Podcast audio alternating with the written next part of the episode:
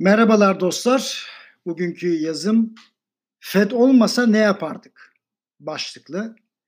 Yani öyle Amerikan meraklısı falan değilim ama şimdi birazdan söyleyeceklerimi dinleyin, hak vereceksiniz.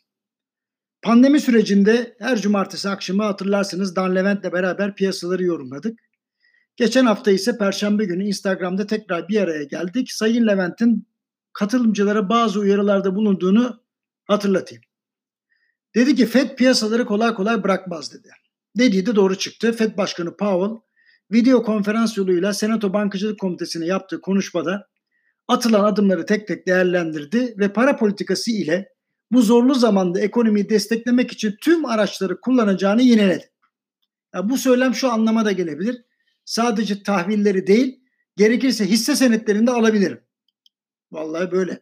Yani olur mu olur. Şimdi Fed olmasa Amerikan devleti devasa borcunu çeviremez. Bu faraziye değil. Daha da ileri götüreyim. Fed olmazsa hiçbir devlet borcunu çeviremez. Gelişmiş ülkeler bu konuda gelişen ülkelere göre daha da zor durumdalar. Çünkü en büyük borcu en büyük ekonomiler yaratıyor. Anlatayım.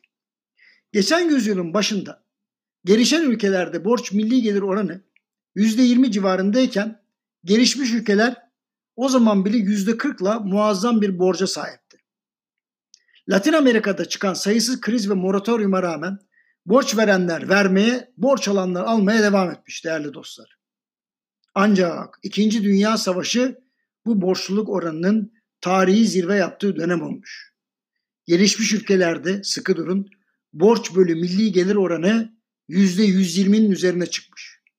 Gelişen ülkeler ise yüzde kırkta kalmış. Hatırlıyorum olaylarla Türkiye ekonomisi kitabını yazmıştık Yalın Alpay'la. Türkiye Cumhuriyeti'nin ilk 15 yıllık döneminde de borçlanmaya acayip dikkat edilmiş gelişen bir ülke olarak ve karşılığında proje olmayan hiçbir borçlanma yapılmamış. Yani bu süreçte gelişen ülkeler vallahi gelişmiş ülkelere göre daha dikkatli davranmış gözüküyor.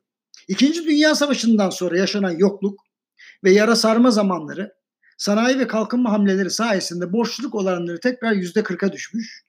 Ancak 1970'lerden itibaren gelişen ülkeler ve gelişmiş ülkeler adeta bir borçluluk yarışına girişmişler.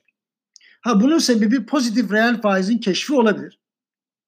Finansal serbestlik 1970'lerin sonundan itibaren yayılmaya başlarken muhafazakar iktidarlar da hatırlatayım kimler var? İşte Ronald Reagan, Margaret Thatcher, Turgut Özal devleti borçlanma yoluyla alabildiğine genişletmişler. Ve 2000 yılına geldiğimizde bu borçluklar %80'e falan yaklaşmış. Ancak yatırımcılar gelişen ülkeleri değil de gelişmiş ülkelere borç vermeyi uygun görmüşler. Dolayısıyla Türkiye gibi ülkelerde bazen yüksek oranlar gözükse de gelişmiş ülkelerde %80 civarında seyreden borçluluk oranlarına karşı gelişen ülkelerde bu oran %40-50 civarında kalmış. 21. yüzyıl ise farklı şekilde başlamış dostlar.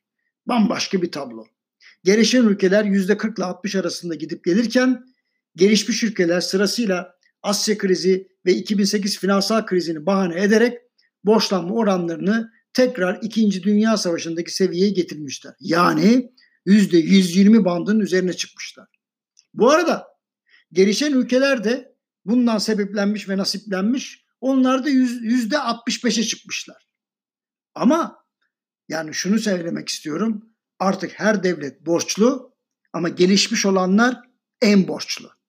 Bu muazzam borçluluk oranlarını gerçekleyecek herhangi bir ekonomik performans da yok ortada.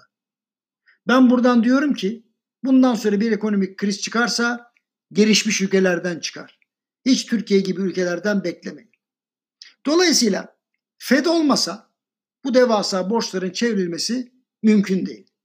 Tahvillere destek çıkarak sermaye piyasalarının da ayakta kalmasını sağlayan Powell ve ekibi eğer salgında ikinci dalga yaşanırsa ne yapar bilemem.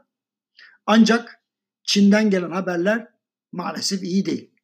OECD raporunda neden ısrarla ikinci dalga senaryosu seslendirildiğini herkes net olarak anlamıştır sanıyorum.